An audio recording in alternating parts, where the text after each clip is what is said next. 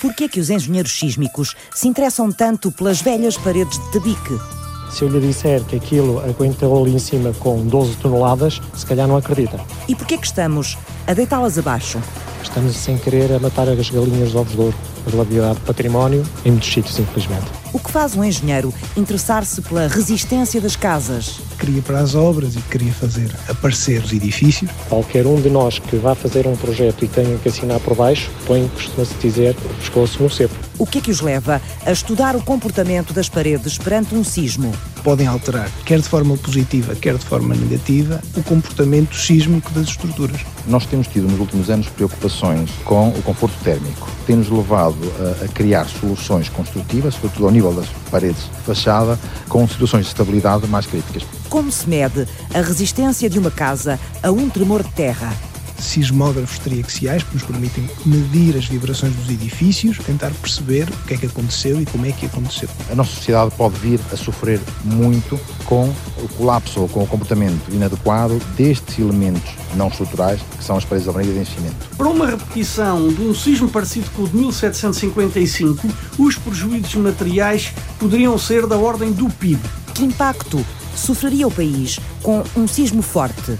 Um sismo forte desse género não vai matar umas centenas de pessoas, vai matar milhares ou dezenas de milhares e arruinar completamente a nossa economia. Quais são as regiões mais vulneráveis? Lisboa é uma gigantesca matriz em potência. Que dilemas vive a reabilitação das casas antigas? O que é que vamos fazer? Adaptar a função, o uso à construção ou vamos respeitar a memória da construção e, adaptar-lhe o uso? As construções são seguras? Desde o ano 2000 que alertamos bem todos os governos para estes problemas. O país está preparado? A Assembleia da República até hoje só se preocupou com o seu próprio edifício, porque se cair cai em cima dos deputados, mas não se preocupou com os 10 milhões de portugueses que trabalham cá fora. Prever os sismos, prevenir a catástrofe. O ponto de partida entra no laboratório, onde a investigação procura todos os dias aperfeiçoar o cálculo da resistência dos edifícios à agitação imprevisível da Terra. Engenheiro civil, Hugo acho que tinha um interesse especial. O meu pai é engenheiro civil, a proximidade levou-me a querer ir para este curso. Pôr as mãos na massa, como ele. Queria para as obras e queria fazer aparecer no fundo os edifícios. Como os via nascer nos passeios de fim de semana da infância. Ao sábado ele fazia algumas visitas às obras, eu acabava por ir com ele. Que outros dotes tinha o Hugo Rodrigues além da engenharia? Eu gostava muito de computadores, da área da, da informática e da programação também, e sentia necessidade de me especializar mais numa área mais ligado a uma coisa que eu gostava, que era o cálculo estrutural, e por isso abordei a parte da estrutura. Estamos no laboratório LESE, Laboratório de Estruturas e de Sísmica da Faculdade de Engenharia da Universidade do Porto, do Departamento de Engenharia Civil. O que é que se faz aqui? Aqui fazemos ensaios à escala real de componentes estruturais, nomeadamente pilares, paredes, edifícios tradicionais, antigos de alvenaria, mas fazemos também ensaios de elementos de alvenaria de enchimento, paredes de edifícios correntes de betão armado. A engenharia estrutural também é a casa de Humberto Varum. Ele aplica aos edifícios a mecânica dos sólidos, as leis do comportamento dos sólidos, como é que se deformam, que cargas aguentam, que tensões sofrem, quando é que podem colapsar. É o que se faz neste laboratório XXL. Fazemos ensaios de comportamento para avaliar a forma como estes componentes estruturais tendem a responder a ações, nomeadamente aos sismos. Nós olhamos para este espaço, parece um armazém, vemos vários blocos de betão e de pedra, etc. E umas grandes estruturas em, não sei se isto é ferro, parece que estamos dentro de um, de um armazém ou de um espaço de obras, não é?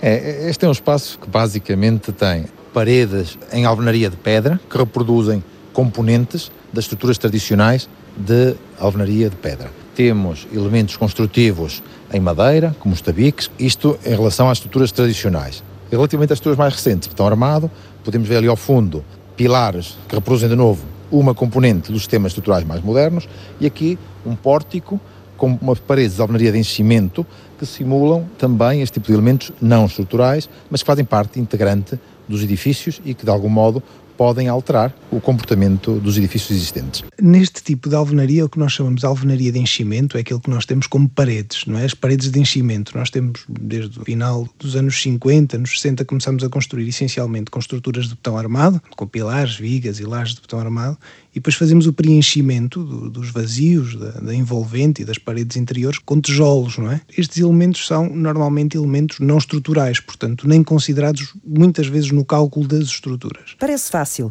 As paredes que organizam uma casa, as paredes interiores e exteriores, não fazem parte da coluna vertebral que mantém a casa de pé.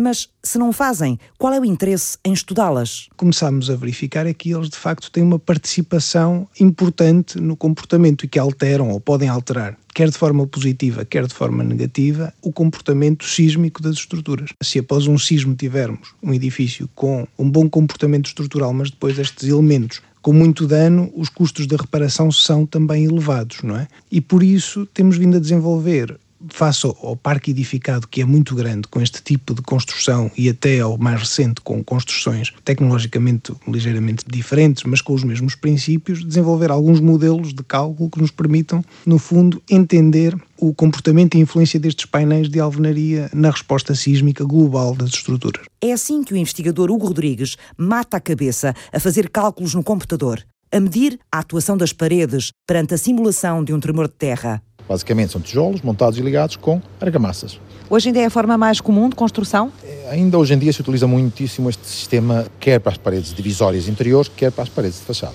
E estes pedaços, estes cortes de parede que têm aqui, de vários materiais, estão, parece, dentro de uma espécie de umas caixas de ferro que servem para quê?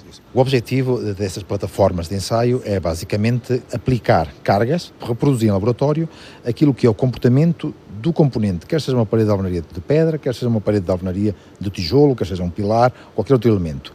Quando diz aplicar cargas é o quê? Aplicar forças, é isso? Exatamente, aplicar forças ou deslocamentos que simulam uma ação externa e podemos reproduzir vários tipos de carregamento. Particularmente no nosso grupo, estamos muito interessados no estudo do comportamento destes elementos à ação sísmica e, portanto, tentamos, inserindo estes elementos construtivos, paredes, pilares ou outros componentes estruturais dentro destes sistemas de reação e aplicando cargas com aqueles atuadores mecânicos que pode ver ali, aqueles atuadores hidráulicos, conseguimos reproduzir aquilo que é a ação do sismo sobre o próprio elemento. O grupo de Humberto Varum é o grupo de Hugo Rodrigues. Hugo em Leiria, no Politécnico, Humberto no Porto, na Faculdade de Engenharia.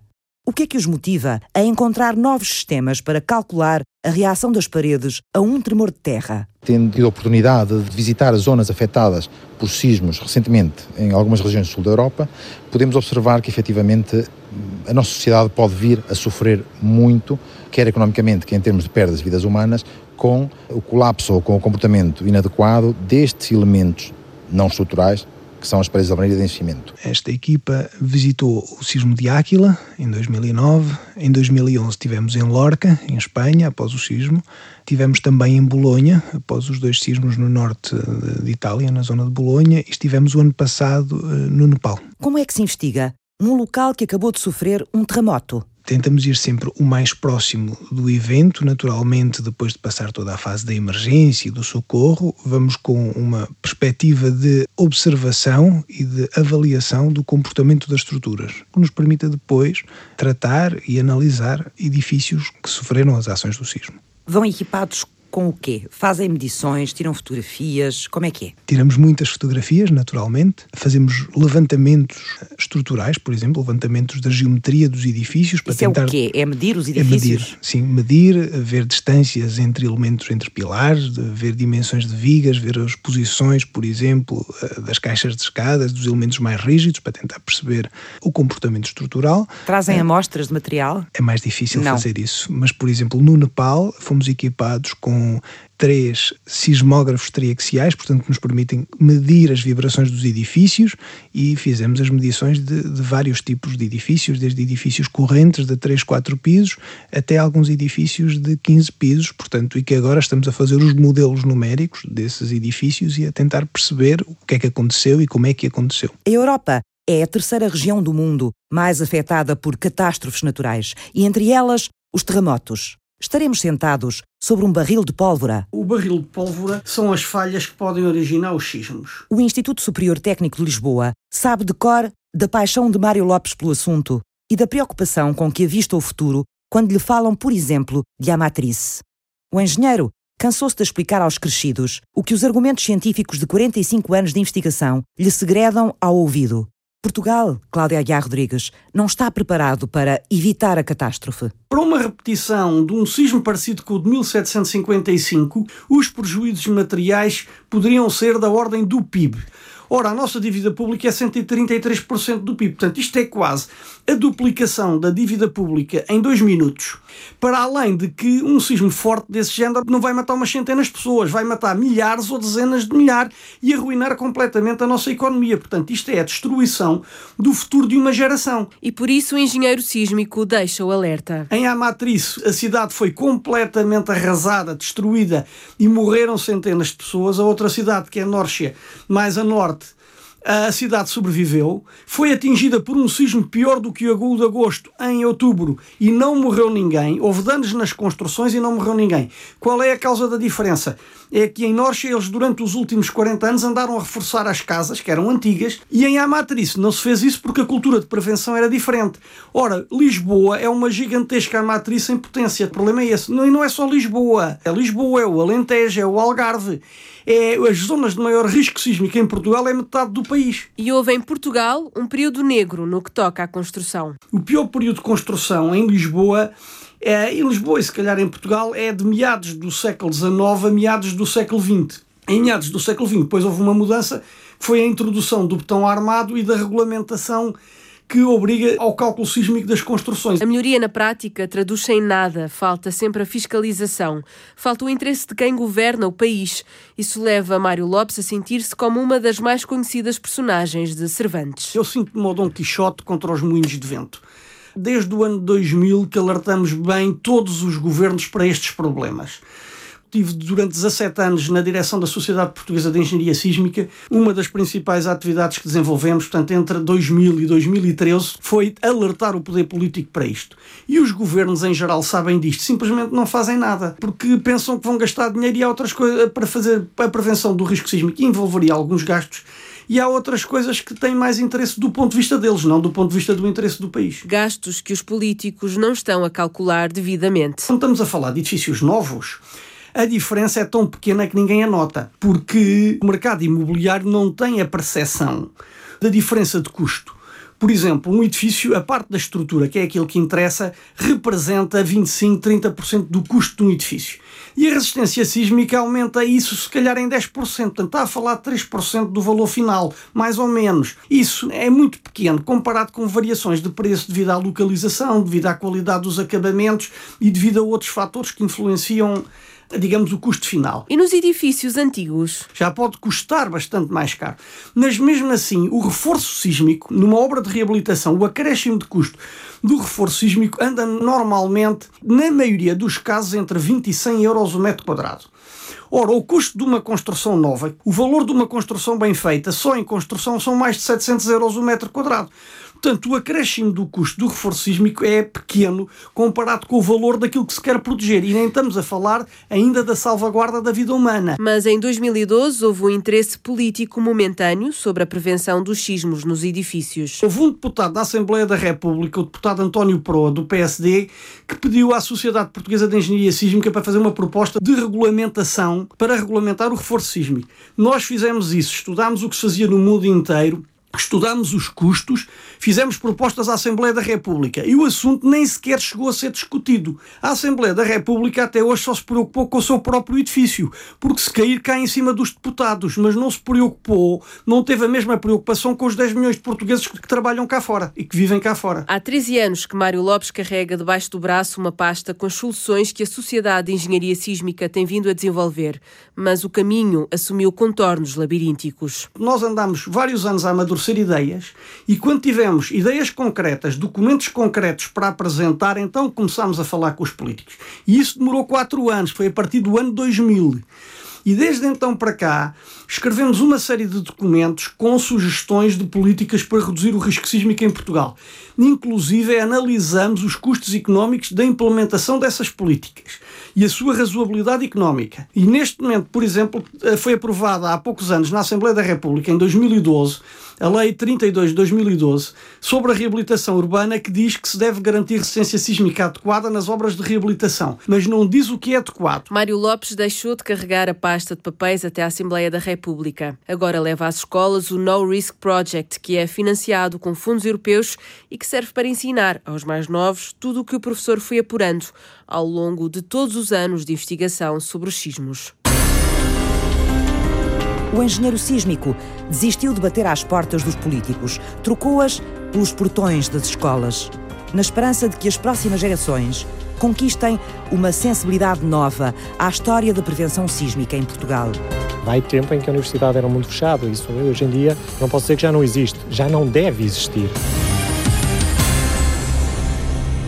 As universidades fazem o mesmo, passar conhecimento às comunidades. Vamos mostrando que, através de, às vezes, de técnicas não muito complicadas, com pouco investimento, é possível promover uma reabilitação estrutural quando se começa a fazer a reabilitação de um edifício. António Arede dirige o Laboratório de Engenharia Sísmica e Estrutural da Universidade do Porto. Com ações de divulgação mais simples, com ações de formação, tenho bastante adesão às vezes a essas, essas ações, porque as pessoas sentem que ali eu posso ir beber algum conhecimento, colocando sobretudo esta tónica de não complicar, transmitir de forma simples, com base nos princípios, às vezes alguns intuitivos, outros que nós aprendemos de uma forma muito complicada, mas traduzi-los para o técnico corrente. Trazer o mundo da construção civil para dentro da universidade e partilhar conhecimento com quem põe as mãos na massa todos os dias.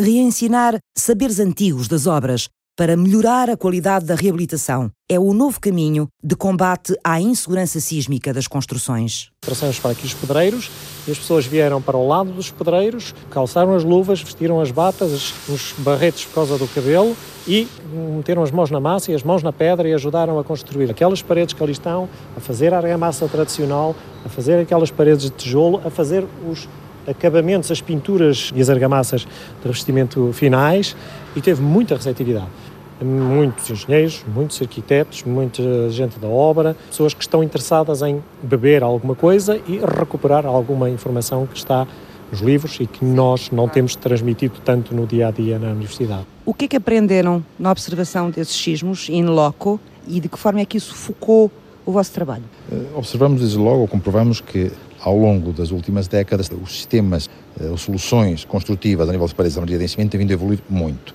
Temos encontrado soluções muito distintas. No entanto, algumas das soluções de alguns períodos demonstraram nestes sismos que são de facto muito vulneráveis, são muito pouco estáveis. E perante uh, ações sísmicas relativamente moderadas, muitas destas paredes têm tido um comportamento inadequado e muitas têm colapsado. Quais são as mais vulneráveis? Agora, em que alturas é que tivemos esse tipo de construções mais vulneráveis? É difícil responder assim eh, de uma forma uh, uh, direta a esta pergunta, mas uh, nós temos tido nos últimos anos preocupações devidas com o conforto térmico. Estas preocupações devidas com o conforto térmico têm-nos levado a, a, criar soluções construtivas, sobretudo ao nível das paredes de fachada, com situações de estabilidade mais críticas. Edifícios mais recentes, últimas décadas, último par de décadas, podemos encontrar muitas soluções construtivas ao nível das paredes de alvenaria das fachadas, mal apoiadas, ou eu direi, apoiadas de uma forma insuficiente e inadequada para o tipo de ação que podem sofrer perante um sismo. Portanto, são eficazes do ponto de vista térmico, de energia, mas menos eficazes em termos de resistência? Podem ser, em algumas situações. Não podemos generalizar, obviamente, não é? Estamos a falar de que materiais? Ou de que tipo de alvenaria? Sim, sempre alvenaria, na maior parte dos casos, alvenaria de, de tijolo cerâmico, não é? É o material em si que é mais frágil ou é a forma como a construção é feita hoje? A forma como são apoiadas estas paredes e como são ligadas ao sistema estrutural principal. Como é que se ensaia a resistência sísmica de uma parede no laboratório de engenharia sísmica? Para preparar um ensaio deste, primeiro preciso construir a parede. Entre construir e estar pronta para ensaiar, tem que curar, e quando nós dizemos curar na construção é o cimento ganhar presa, portanto são cerca de quatro semanas, portanto é cerca de um mês. E depois a preparação do ensaio propriamente dita envolve meia ou uma semana e depois o ensaio demora um meio-dia, um dia, depende às vezes. Por exemplo, este painel que nós estamos aqui a ver, que nós estamos a ver a imagem, as pessoas que estejam a ouvir, é um quadro, um quadro em betão armado, que depois tem uns tijolos a encher e que basicamente são empurrados de fora para dentro ou dentro para fora, de uma das faces, à custa de uns balões de ar. São eles que fazem a pressão, é? Podemos ir lá ver? Os balões de ar estão ali, são estes balões. Consoante estão mais cheios ou menos cheios, são eles que exercem uma pressão sobre a parede. A estrutura que está atrás, que suporta a reação, suporta a força que estes balões têm que exercer, e depois os balões, por sua vez, empurram a parede. Quanto mais encher os balões, naturalmente, mais a parede se quer deformar. Portanto, isto é um típico ensaio de deformação, porque eu estou a aplicar uma certa deformação. Se nós quisermos ensaiar só quanto é que isto aguenta empurrando só, leva um certo tempo, pode levar meia hora, pode levar uma hora. Se eu quiser simular o que é que acontece quando eu empurro e depois relaxo, esvazio, e portanto o painel tende a voltar uma parte à posição inicial e depois volta a carregar, porque é isso que acontece no sismo. Esta tabletazinha que não podem ver, mas, pode, mas aqui podem, são o que nós vamos colocando, os deslocamentos que vamos aplicando para fora da parede. Exato. Ali no meio. 10 milímetros ou 20 milímetros. Depois vamos a 5, etc. Depois vamos a 10, depois vamos a 20, a 40, etc.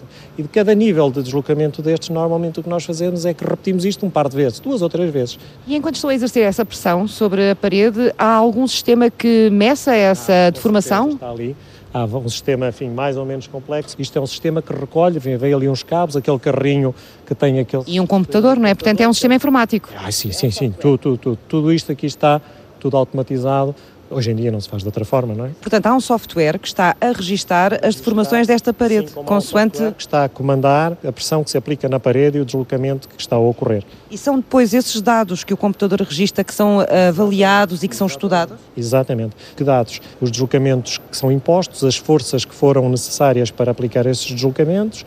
Se nós pusermos num gráfico o deslocamento que alongou e a força que fiz, vamos, temos uma reta. Mas até certo ponto as estruturas comportam-se mais ou menos com essa reta, como essa reta, mas a partir de certa altura deixou de ser uma reta. E é esse tipo de comportamento, quando foge da reta e o que é que acontece quando depois descarrega, quando recarrega, é isso que nós estudamos. De que depende a segurança dos edifícios? Qual é o contributo da investigação em engenharia sísmica? Como se mede a resistência das construções? Em que ponto convivem conhecimento e realidade na prevenção dos danos que um tremor de terra pode provocar. Perguntas que regressam ao ponto de partida, na segunda parte. Até já.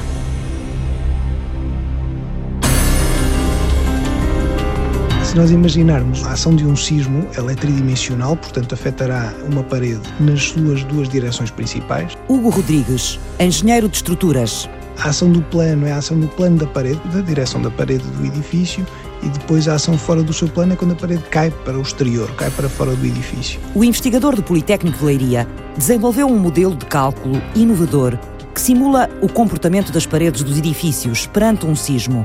E aquilo que nós temos verificado é que esta interação existe. Temos visto muitos colapsos para fora do plano em alguns sismos recentes, em particular nos sismos que ocorreram na, na Europa e a necessidade de um modelo que consiga considerar estes dois efeitos, de comportamento no plano e fora do plano, é de facto uma necessidade que ainda existe de ser desenvolvida de forma a ser utilizada de um ponto de vista prático. Quando eu digo prática, é na simulação de um edifício completo, não de uma parede só isolada. Existem alguns modelos já desenvolvidos, no entanto, ainda existe muita matéria para trabalhar. Quase todos os simuladores construídos até agora medem a resistência das estruturas dos edifícios, mas não olham ao comportamento das paredes de alvenaria de enchimento, a forma mais comum de construção. É o que o novo modelo faz. Este modelo foi mais um avanço. Ainda está, e diria eu que está longe de poder ser utilizada na prática diária da engenharia, mas é mais um passo no sentido de nos ajudar a desenvolver expressões mais simples, métodos mais simples, validá-los, no fundo, estes métodos, para serem utilizados depois na prática corrente da engenharia civil. Investigadores do Politécnico de Leiria e da Universidade do Porto trabalham juntos neste projeto há 10 anos. Uma novidade adicional que traz é, por um lado, a simplicidade de estudar este movimento para fora do plano em conjunto com o movimento no plano, de uma forma simples, de uma forma que é relativamente fácil de vir a incorporar na prática corrente quando os modelos estiverem suficientemente calibrados com a realidade. É no Laboratório de Engenharia Sísmica da Universidade do Porto, dirigido por António Arede, que o modelo é testado na prática. O que é que preocupa os engenheiros nas paredes de alvenaria de enchimento no caso de um tremor de terra? Sendo elementos que não põem à partida em causa ou genericamente a estabilidade do, do edifício, a primeira coisa que nos preocupa é que eles caiam para fora, caiam para a rua e que matem pessoas que estão à volta ou que danifiquem os carros, etc., por aí fora. E, portanto, o que nos preocupa é, sobretudo, o comportamento para fora do plano. Isto é como que, imagina um aquário tem umas cantoneirinhas a toda a volta que segura as paredes de vidro. Imagine que abana o aquário. Com certeza que, percebe, que se percebe que o vidro está colado àquelas cantoneirinhas, não é? Se abanar, que a percepção do senso comum diz é que aquilo descola. E se descola, o que é que acontece? O vidro começa a abanar, começa a andar para trás e para fora, para dentro, não é? E é mais ou menos o que se passa com isto. Quando se constrói, aquilo está agarradinho ao tal pórtico, ao tal envolvente, mas se depois vem o primeiro abanão, pode descolá-lo. E ao descolar, percebe-se que aquilo é uma folha que tende a ficar mais solta e tende a cair. O que o modelo procura reproduzir é estes dois efeitos em conjunto. Não só o descolar, como depois também a tendência a cair para fora. O objetivo é aproximar o mais possível a previsão em computador do comportamento real das paredes perante a ação de um sismo simulado. Mas como é que se reproduz um tremor de terra em laboratório? Existem várias formas. Na Faculdade de Engenharia, que é onde eu tenho feito a parte experimental, em conjunto com os meus colegas, nós utilizamos uma imposição lenta e controlada de deslocamentos nos elementos estruturais. No caso das paredes, utilizamos uma espécie de uns sacos com ar, com os airbags, que nos permitem fazer uma distribuição uniforme da carga, de forma a simular a ação do sismo. Qual é o grau de risco a que o território nacional está realmente exposto? O nosso território está perto de um sistema de falhas que separa a Europa da África, que pode produzir sismos de magnitude muito elevada. Portanto, a magnitude é a energia que é libertada. E temos também no interior do continente português, no Vale do Tejo e praticamente no país inteiro, mas as falhas piores são aqui no Vale do Tejo, próximo de Lisboa, Falhas, portanto, podem originar sismos de menor magnitude, mas com efeitos fortíssimos para quem está relativamente perto das falhas. Mário Lopes decompõe os fenómenos sísmicos há quatro décadas no Instituto Superior Técnico de Lisboa. O problema é que, como a ciência não consegue prever as datas em que esses sismos vão ocorrer, nós não sabemos quando é que a tal explosão um dia se vai dar. O quebra-cabeças dos engenheiros sísmicos. Deixe-me dar aqui uma explicação para os ouvintes, porque é o seguinte: o risco sísmico, a probabilidade de numa dada zona poder haver grandes danos e mortes devidos a sismos depende de três fatores. Um é a natureza, é a geologia, é estarmos ao pé das falhas, ao pé dos epicentros.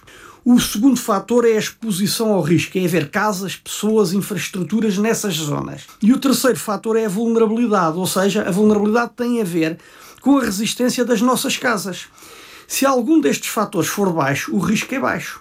E nós, o ser humano, só pode intervir sobre o terceiro fator, que é a vulnerabilidade. Nós não podemos mudar a geologia. Mudar a exposição é praticamente impossível. Não podemos dizer aos portugueses todos que saiam de Portugal e que vão para a Sibéria ou para o deserto do Saara, onde, onde não há sismos. Uh, temos que viver no nosso país. Portanto, o risco está cá, a exposição está cá, mas a vulnerabilidade somos nós que a fazemos. A vulnerabilidade é a maior ou menor capacidade das construções humanas resistirem aos abalos da terra o uso do conhecimento disponível no levantamento dos edifícios novos, mas também no reforço dos antigos. Ora, a reabilitação não tem só betão armado, tem muitas construções antigas das construções de pedra. E as construções de pedra também se expõem aos testes do Laboratório de Engenharia Sísmica da Universidade do Porto, onde a investigação procura dia a dia melhorar as técnicas de recuperação dos prédios antigos, aumentando-lhes a segurança e a longevidade. Aqui estas são umas réplicas novas que estão para ser ensaiadas com determinados fins. Depois tem ali umas que são grandes,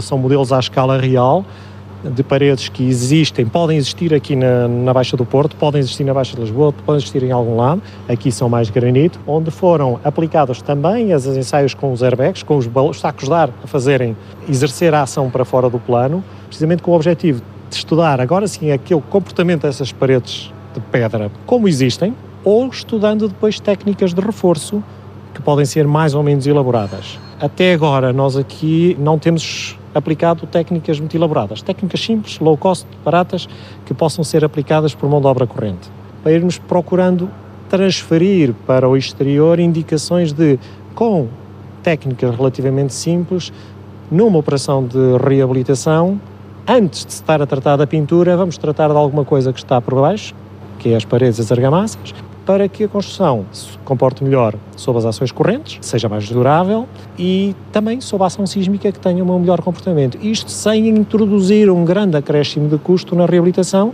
que é essa a mensagem que todos nós que vamos andando neste mundo do estudo da engenharia sísmica procuramos ir traduzindo que é importante que nos trabalhos de reabilitação que agora estão na moda, que se aloque desde o início um, um pouco de investimento que é muito pequeno em termos de investimento de estudo e de aplicação de alguma técnica de reabilitação logo desde o início. E as paredes tradicionais de madeira?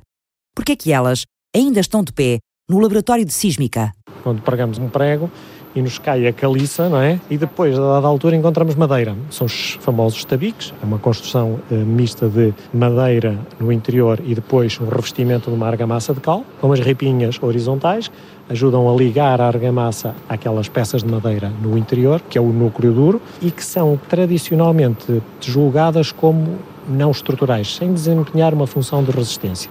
No entanto, todos nós, enfim, que vamos andando por aqui, temos a percepção de que aquilo resiste muito e temos vindo a fazer algum conjunto de ensaios pegando em paredes existentes que se trazem para aqui, é aquele que ali está, veio de Viseu. Por isso é que diz Viseu ali. Exatamente, veio de Viseu.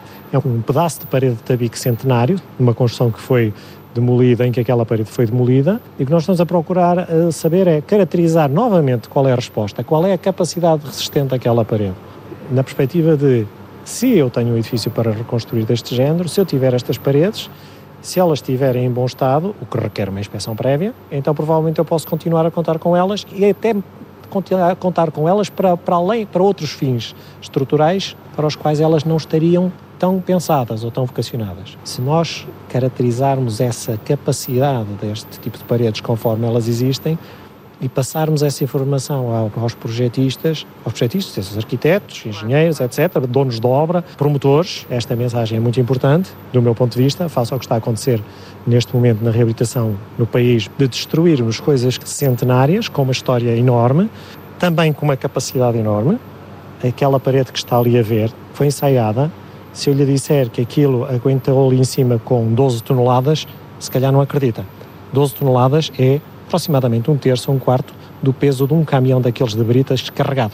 Porque elas aparentemente parecem paredes muito frágeis, não é? Mas que elas têm capacidade, desde que seja novamente, devidamente estudada, parametrizada, isto a saber qual é a resistência dela. Pode ter até novas aplicações. Desde que não a deitem abaixo, pode. Andamos a deitar muitas paredes destas abaixo, de tabique, que provavelmente não seria necessário. Infelizmente, sim. Se um arquiteto faz um design de uma construção antiga de um open space, naturalmente que não consegue manter lá as paredes. Portanto, põe-se a questão, o que é que vamos fazer?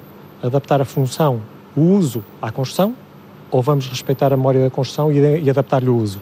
Isto não é fácil de responder, tem que ser caso a caso e com bom senso a ponderar o aspecto económico, a voragem económica que está agora presente, que é o que está a acontecer, com o existente. Costumo dizer, qualquer um de nós que vá fazer um projeto e tenha que assinar por baixo, tem uma responsabilidade e põe, costuma-se dizer, o pescoço no cepo, não é? Tem que ter eh, a certeza de que aquilo está seguro. Portanto, compreende-se que os projetistas, quando optam por fazer coisas novas, é por alguma dificuldade de, de terem o conhecimento sobre o que está. O conhecimento tem evoluído, há novas formas de se caracterizar isso e não terem medo de perguntar, seja aos institutos, seja às universidades, procurar e ceder um pouco à tentação, que é a tentação económica, de despachar o projeto para o próximo dia, porque o promotor está à espera de começar a obra no próximo mês. Estamos, a, sem querer, a matar as galinhas de ovos de ouro. A do património em muitos sítios, infelizmente. A memória humana é curta, Mário Lopes. A geração que viveu o sismo de 1755 era muito preocupada, obviamente, com a repetição de um sismo do mesmo género e tomou precauções para que não acontecesse. A reconstrução de Lisboa é um marco da história da humanidade, porque é a primeira vez na história que uma cidade inteira é construída para resistir a sismos futuros. Qual é o problema? É que depois de morrer a geração que viveu o sismo, nós começamos a entrar num processo de degradação das normas e dos hábitos.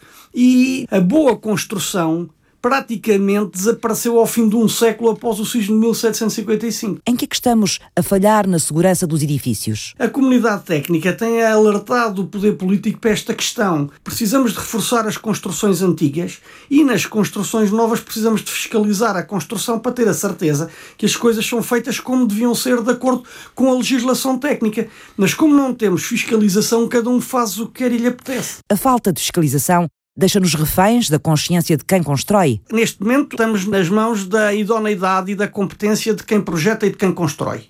Porque o Estado não está a cumprir as suas obrigações. Quando vê um edifício novo a ser feito, um edifício em betão armado, ora, nos pilares o aço está lá essencialmente para garantir resistência sísmica. Se fizer um edifício e chegar aos pilares e reduzir a quantidade de aço para 3 ou 4 vezes menos, poupa dinheiro e no curto prazo não tem consequências nenhumas. Que soluções técnicas são deixadas nas gavetas. Isto teria várias componentes. Um era na reabilitação urbana, outro era na fiscalização da construção e teríamos que pensar também muito bem na nossa indústria e nas redes de infraestruturas e nos monumentos, na preservação do nosso património histórico, defendê-lo dos sismos também. Mas em relação àquilo que é aquilo que afeta mais o risco que as pessoas correm todos os dias, portanto, nas construções comuns de habitação e de escritório, os problemas estão na reabilitação urbana e na fiscalização das obras. A fiscalização das obras não envolve grandes recursos, mas não é fácil de fazer, porque é preciso responsabilizar quem faz essa fiscalização e, digamos, ter a certeza que é eficiente. Nós já propusemos ao Governo duas coisas. Uma era através de fiscalização por amostragem, podia ser feita por organismos públicos ou entidades privadas a trabalhar para organismos públicos. Poderia também ser feita através do, dos seguros porque repara, as companhias de seguros fazem seguros de risco sísmico. E o interesse das companhias, de certa forma, coincide com o interesse público, que é assegurar construções com pouco risco. E, portanto, se os prémios de seguros fossem proporcionais aos riscos que os edifícios correm, as pessoas ficavam com um indicador de risco e tendiam a comprar as casas melhores e as piores teriam que ser reforçadas ou demolidas. Ao nível da reabilitação urbana, é preciso definir o domínio da obrigatoriedade do reforço sísmico, porque não podemos dizer a uma pessoa que tem um cano roto em casa que tem que reforçar um prédio inteiro para fazer uma pequena obra de reabilitação.